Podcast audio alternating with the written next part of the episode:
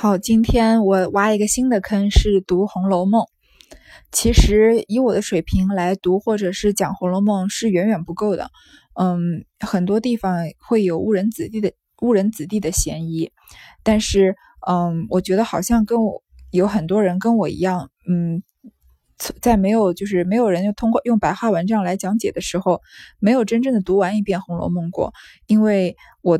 我从小家里就有一本很厚很厚的《红楼梦》，然后我每次打开来试图往下读的时候，常常读到大概十几、二十几回，就再也读不下去了，因为里面的人物太多太杂，到最后根本就不知道谁是谁的夫人，谁是谁的丫鬟。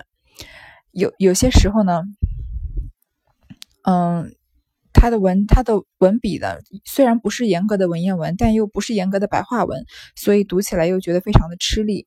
所以我是想。通过用我读《红楼梦》的时候呢，尽量把把它用白话文的方式，嗯，把故事的情节、把人物的性格稍微捋顺一点。因为，嗯，主要是给可能跟我一样有困难，一遍《红楼梦》也看不下来的人这样看的。嗯，大概如果可以打开，嗯，一两个人对于《红楼梦》的兴趣的话，那也算是一种成功了。好，嗯。今天读的是前言。一般读小说呢，我不太不太会跳过前言，因为前言对我来说是，尤其是小说，如果前言有前言分两种嘛，一种是作者自己写的，如果是作者自己写的话，你就可以了解作者在写他笔下人物的时候是什么样的心态，或者写，呃，他作者是以什么样的观点去看他自己写的这些故事，有些时候也有这个他写的小说背后的一些背景，其实是非常重要的。而另外一种前言和序呢，就是或者是序吧，序就是，嗯，不是作者本人写的，那么他要么就是一个跟作者关系很密切的人，或者就是在呃文坛上比较有影响力的人，这两种人写的序都很值得好好看一下，对后后面读小说，我觉得都有非常大的帮助。那我手上这个版本的前言是书武写的，《红楼梦》是了不起的。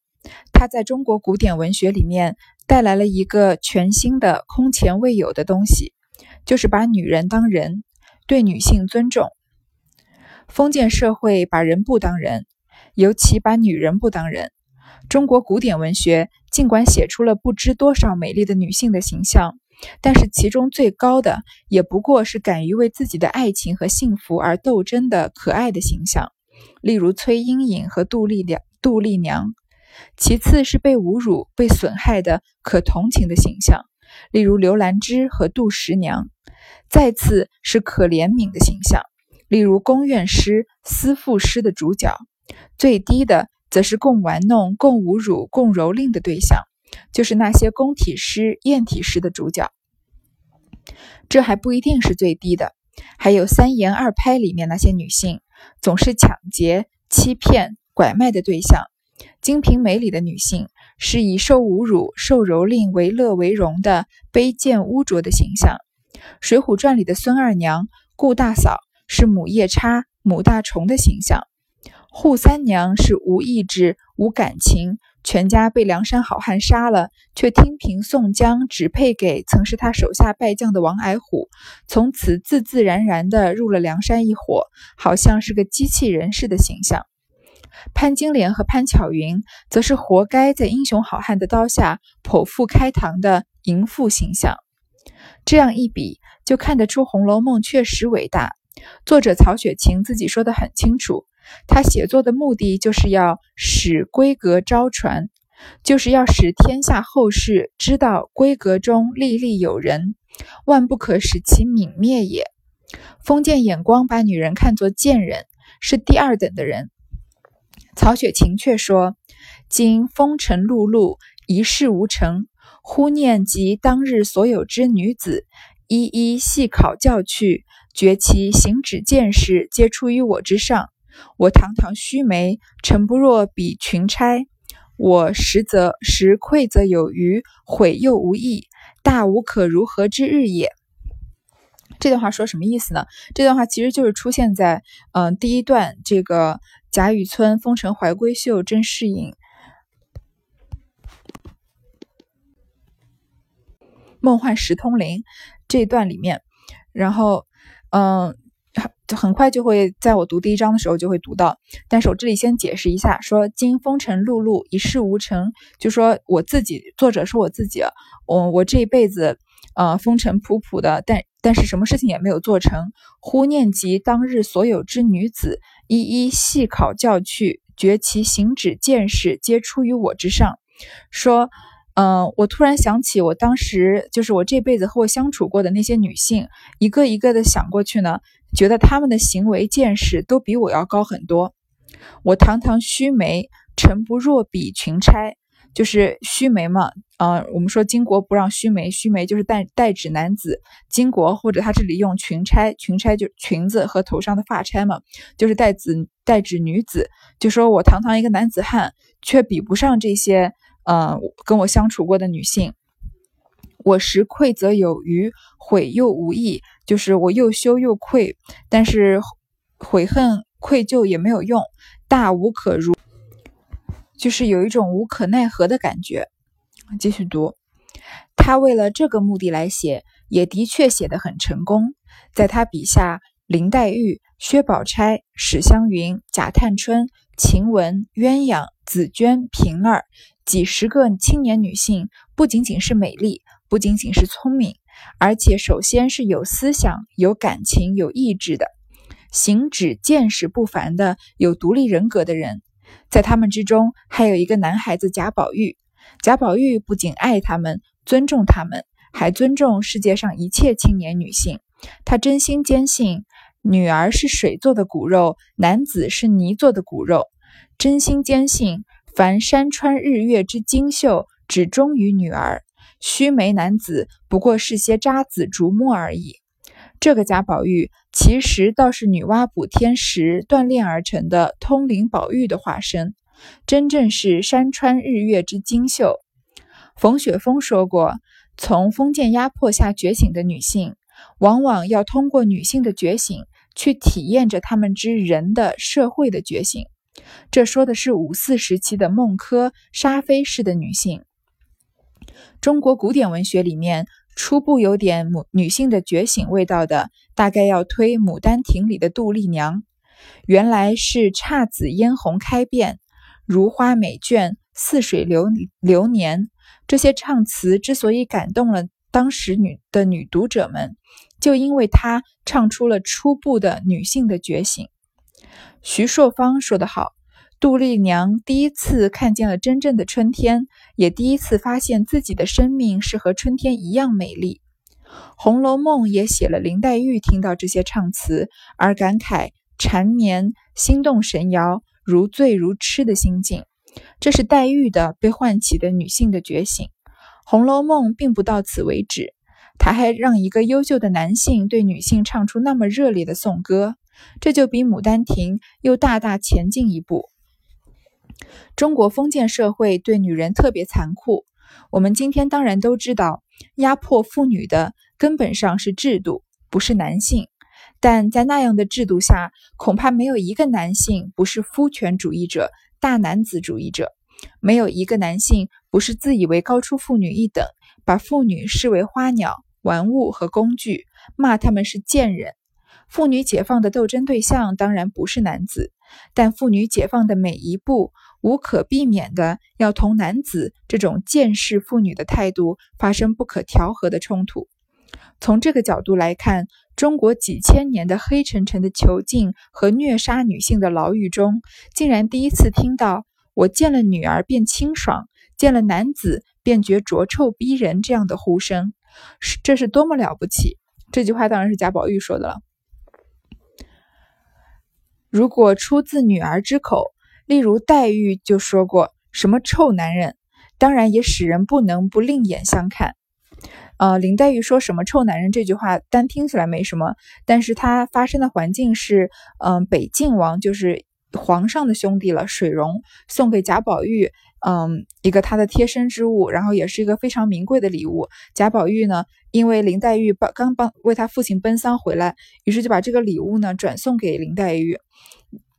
一般一般人拿到了这种皇家的宝物都会欣喜若狂，然而林黛玉这样清高的女性呢，就说什么臭男人拿过的东西，她她不要。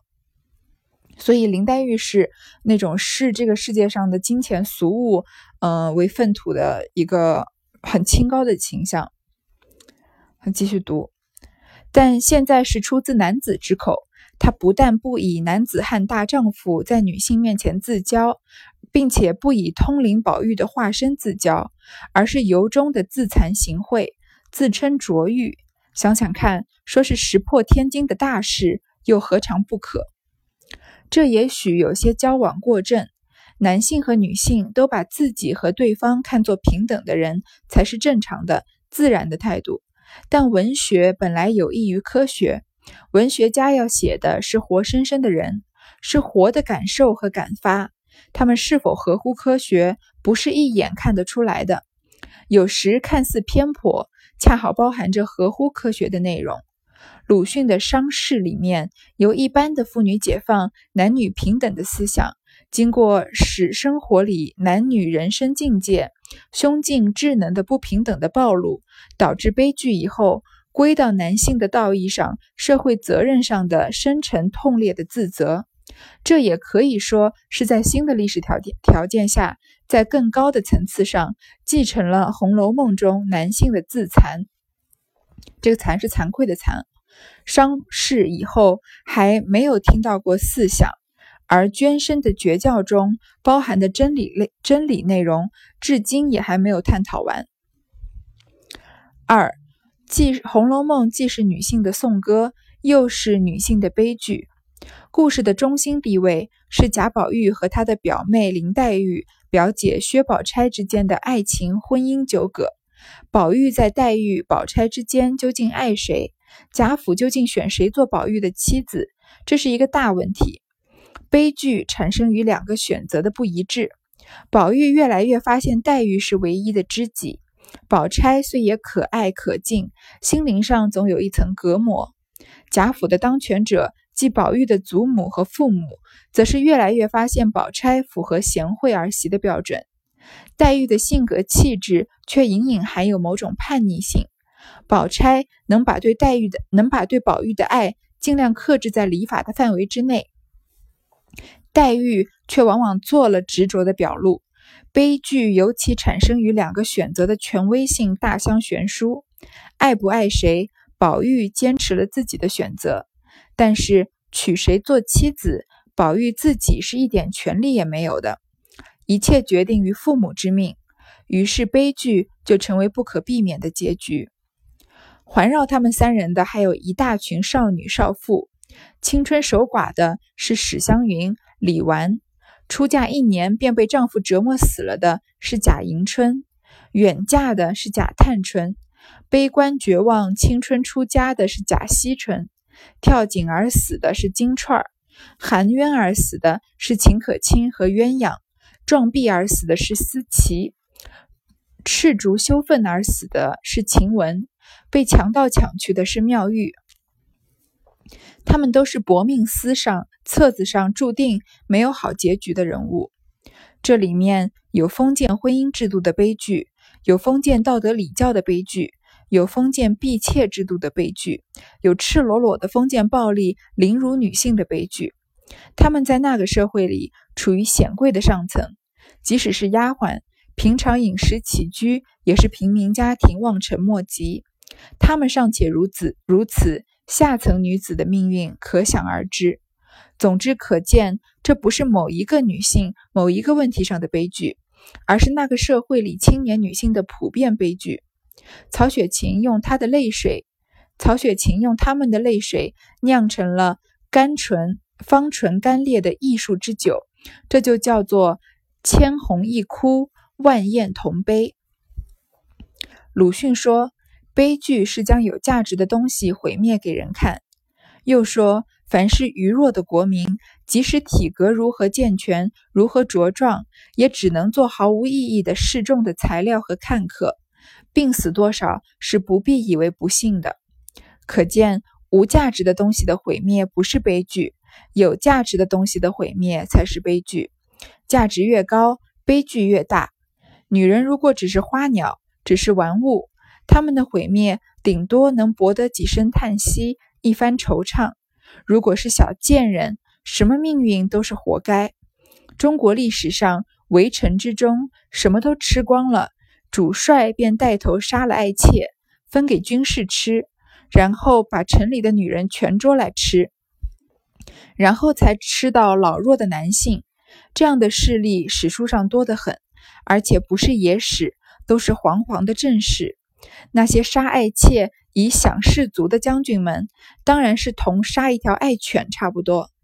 到了大规模吃女人的时候，更没有人会想到被吃的他们也是人，有美丽聪明的，有才华横溢的，有情韵雅洁的，有志行高卓的，通通像吃猪肉、羊肉一样的吃掉了。《红楼梦》的悲剧之所以特别震撼人心。就因为她充分写出了被毁灭的女性，不仅外形是美的，而且内心更是美的。就拿林黛玉来说，书中充书中充分写出了她的品格、她的思想感情、她的幻想和追求、她的高出流俗的行止见识。读者如果不是了解了这一切，深深感到这是一个高洁美好的人，如果不是久已感他之所感，爱他之所爱。和他同忧同乐，同笑同啼，他的悲剧就不会使读者这样回肠荡气、惊心动魄。书中多次写了女孩子们结社吟诗，或是自吟自咏，这是一个重要的艺术手段，让他们直接抒发心情。于是读者听到了黛玉的悲吟，知道花柳繁华地、温柔富贵乡的大观园。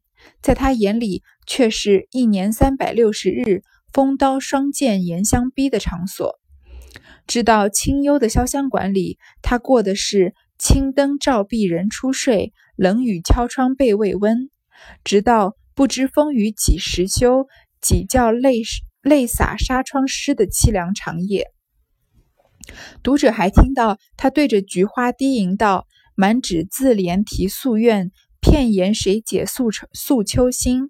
孤标傲世皆谁引？一样花开未抵迟。似乎窥见他所期望于宝玉的，不仅是男才女貌相当的如意郎君，而且是在茫茫尘俗之中可以写影的知心者。如果读者不知道这一切，就不能充分体会他含恨而死时最后没有说完的那句话：“宝玉，宝玉。”你好，的全部惨痛的含义。嗯，其实这边写了很多诗，嗯，很多诗句是以林黛玉的角度写的，但是一句一句的解释起来没有前言后语呢，有一点困难。总而言之，嗯，所有。就是读到在文章中读到的时候再来解释。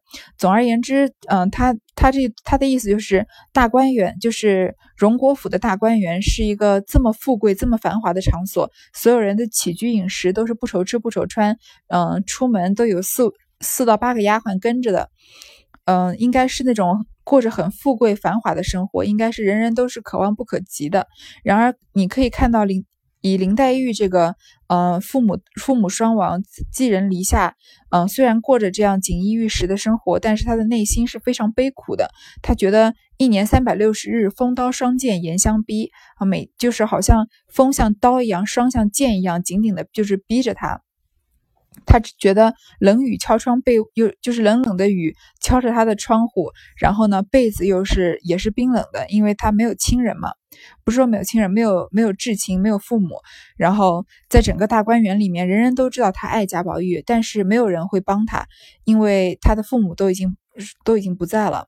再加上还有薛宝钗这样一个通情达理的，对比出他的这个他的性格是那种，因为林黛玉的性格是比较嗯。比较真实的，他比较做自己，嗯，这样从表面上反映出来呢，他这个人性格说话什么就有一些刻薄，所以，嗯，整个大观园的丫鬟啊和大多数的小姐啊都是，都都是敬佩喜喜爱薛宝钗的，当然对林黛玉呢也是喜欢，但是，嗯，如果贾府要选一个人做媳妇儿的话，当然是，嗯，大多数人都是倾向薛宝钗的，所以林黛玉在这个大观园的，嗯。他觉得每一天都过得非常折磨，非常的孤寂。即使他到后期跟那个薛宝钗和薛姨妈的呃关系变得很好、很缓和，他依然摆脱不了这种孤独感。笼罩全书的《红楼梦》曲子，更是直接的女性颂歌的大联唱。他歌颂黛玉是世外仙珠寂寞灵，歌颂宝钗是山中高士晶莹雪，尤其歌颂湘云道：“幸生来英豪阔大宽宏量，从未将儿女儿女私情略萦心上，好一似好一似霁月光风耀玉堂。”嗯，讲到史湘云，她的这这个这段所谓的唱词，就是史湘云是一个很喜欢穿男装，性格里面有一些男性，有一点男男性性格的人，也有一些英雄气概。他是看到一些什么不公平的事，马上就想要去找人算账那样的人。所以他说他英豪阔大宽宏量，然后也比较呃宽宏大量。然后心中藏的不是儿女私情，而像什么呢？霁月光风耀玉堂，好像很明亮的月亮，好好像很明亮的月光一样，然后照耀着这个玉堂。歌颂妙玉道：气质美如兰，才华富比仙。天生成孤僻，人皆罕。你倒是淡肉食心山，世起罗俗宴，却不知太高人月度，过节是同弦。更是高度的尊敬，满腔的同情。读者听了这样的颂歌，才能深刻感受他们的悲剧。嗯，这段妙玉的唱词呢，妙玉是贾府为了要元春回贾府省亲的时候，嗯，买来的一个尼姑。但是她跟一般的尼姑不一样，她是大户人家的小姐，因为身体太差，所以，嗯，那个是。大概在那个年代，有一种想法，就是身体差的话，可以买几个丫鬟去庙里做这个做尼姑，就等于帮她的主人祈福。但是怎么样，嗯，找人去祈福呢，也没有用，所以没办法，只好这个有钱人家的女儿自己出家了。她的法号就是妙玉，所以虽然她是尼姑，但是。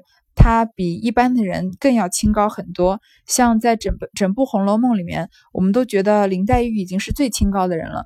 她是在刚刚说到北静王水溶送，就是转送的这个宝物，她拿到还说是什么臭男人拿过的东西，她不要。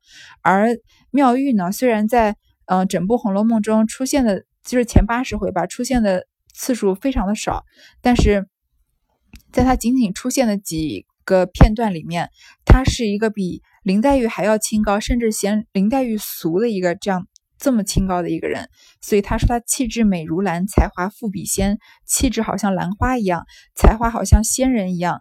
但是，然后他天生的性格孤僻，然后你倒是淡肉食心山，似是绮罗俗艳。他说你觉得，因因为妙玉是尼姑嘛，他们觉得你。他觉得你吃肉是又腥又膻的，就是很脏很臭的东西。然后他看到你们就是有钱的小大小，就是贾府大小姐穿绫罗绸缎，他觉得又俗又艳。嗯，因为就是他是最清高的人嘛，却不知太高人月度，过节是同嫌。他说，但是你不知道，你人那儿太清高的话，会遭人嫉妒；如果你过度的高洁的话呢，这个世界都会嫌弃你。其实，所以这其实验证。映照了那个妙玉后来的命运，她是是被强盗抢走，可能好像是被，然后也是被玷污了的，所以这是妙玉的一个悲剧。好，继续读，更是高度的尊敬，满腔的同情。读者听了这样的颂歌，才能感受深刻感受他们的悲剧。这个前言读了两部分，后面应该还有两部分，今天先读到这儿。